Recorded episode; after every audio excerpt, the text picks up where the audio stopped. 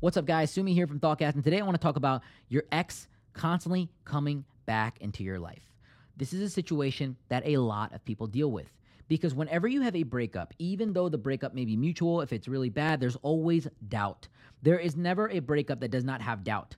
There's never a breakup like this was a situation that was 100% good for me to leave. Even in situations of trauma, I want to be very clear here. There is still doubt. That is why that person was in that situation. That is why that person was traumatized because they didn't know. I'm not saying that people that have been abused or hurt in a relationship don't think it's a better decision for them. There is always a situation that's better for people if you really think about it. But they always have that doubt. And that is why they didn't leave the situation sooner. You know, I'm not here to victim blame, but you know, psychologically, when you're traumatized, when you're wounded, when you're really wired up, it can be difficult for you to logically see that a situation isn't good.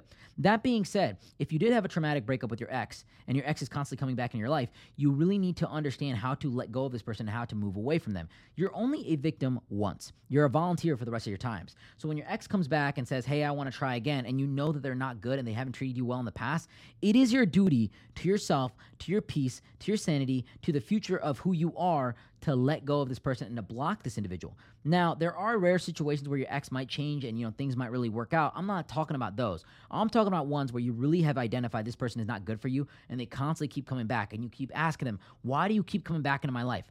Well, for obvious reasons. Let me explain them. Number 1, they don't want to let you go. They want you to constantly feed them with attention and they want to keep you around because you're their backup. You're someone that they had. Nobody wants to lose the attention and validation of an individual, whether they're irrelevant or not. So your ex, this selfish individual that has hurt you, that has not been good to you, still wants to keep you in their life. Number two, the physical access, whether it's just for the physical sensation. Now, this goes both ways for girls and guys, but sometimes you don't want to let go of someone because you like the intimacy that you have. It's comfortable. You know, the physical access is very, very comfortable for you, and you can engage in it without necessarily having emotions, quote unquote. But what you've got to realize is every time that you engage physically with them, you are also subliminally, indirectly engaging with them emotionally. For you to say that, oh, I have no emotions when I have sex is a complete lie. Because I'm gonna tell you this right now every single decision that you make in your life is designed to bring some kind of positive change to you. It's designed to make you happy. So you're drawing some kind of happiness in that behavior. Otherwise, you wouldn't be committing it. So for you to say that there is no emotion at all, and for you to say it's not bringing any kind of satisfaction, is a complete lie.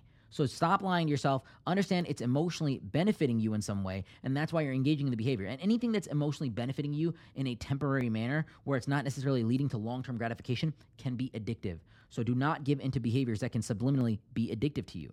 Last but not least, I want you to understand that your ex will most likely keep you in their life for their own self confidence. And what I mean by this is the moment that you move on to someone, is the moment that they realize that they weren't good enough for you and that you've indirectly let them know that they're rejecting you because you chose this person, whoever it might be, over them. You've decided to let go of the past of the relationship, and that might be something that they're still drawing emotion from. They're still drawing energy from. So it's automatically hurting their confidence, and they may just want you in their life to have the confidence boost. This is very similar to reason number one, but attention is a little bit different. Feeding off the attention is one thing, but being rejected and seeing your ex move on and get better is a very damaging thing psychologically to a lot of people who are very selfish in relationships. So you must understand the reason that your ex did not want you to move on is because they're selfish.